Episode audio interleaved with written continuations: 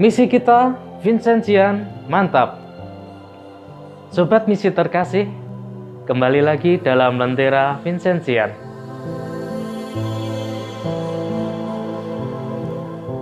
Pada kesempatan ini kita akan merenungkan bersama Injil hari Minggu biasa, pekan 25. Injil diambil dari Markus bab 9 ayat 30 sampai dengan 37. Menjadi pertama, menjadi pelayan. Menjadi besar adalah keinginan banyak orang Keinginan ini tentunya diikuti dengan konsekuensi. Ketika seorang menjadi besar, dia akan penuh kuasa, dan banyak orang akan hormat kepadanya. Hal ini pun terjadi dalam dunia media sosial. Bagaimana seseorang menginginkan pengikut yang banyak, sehingga ia menjadi populer, dan apa pun yang ia unggah punya pengaruh di antara pengguna media sosial lainnya. Ketika seseorang menjadi besar, dia akan memegahkan dirinya, merasa diri terkenal, dan apa pun yang diinginkan dapat dengan mudah dia beroleh. Lalu, bagaimana kata Yesus tentang menjadi yang terbesar?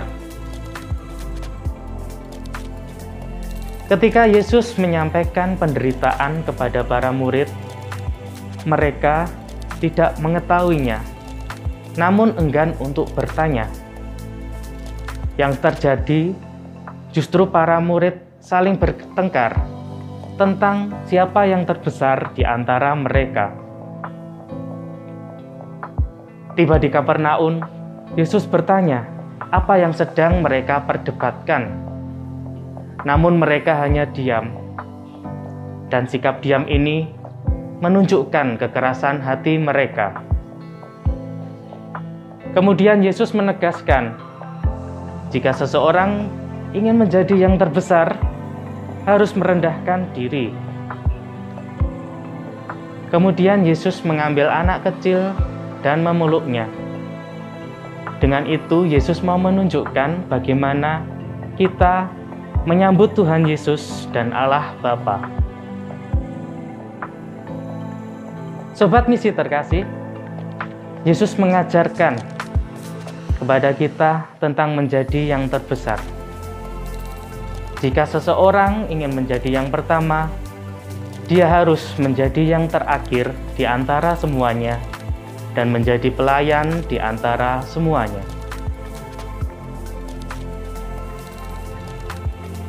Sikap ini merupakan sikap yang berbeda dari paham kebesaran yang disenangi oleh dunia.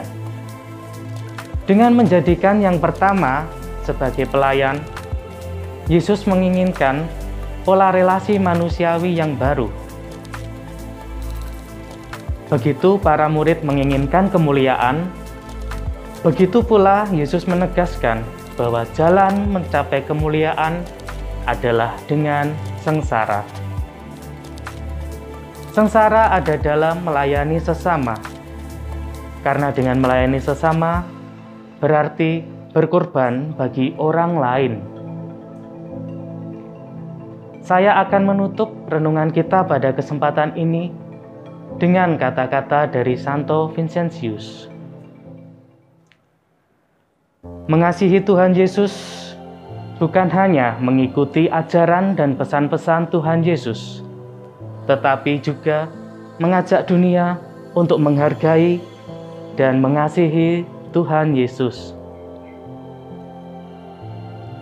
Terima kasih, Tuhan Yesus memberkati.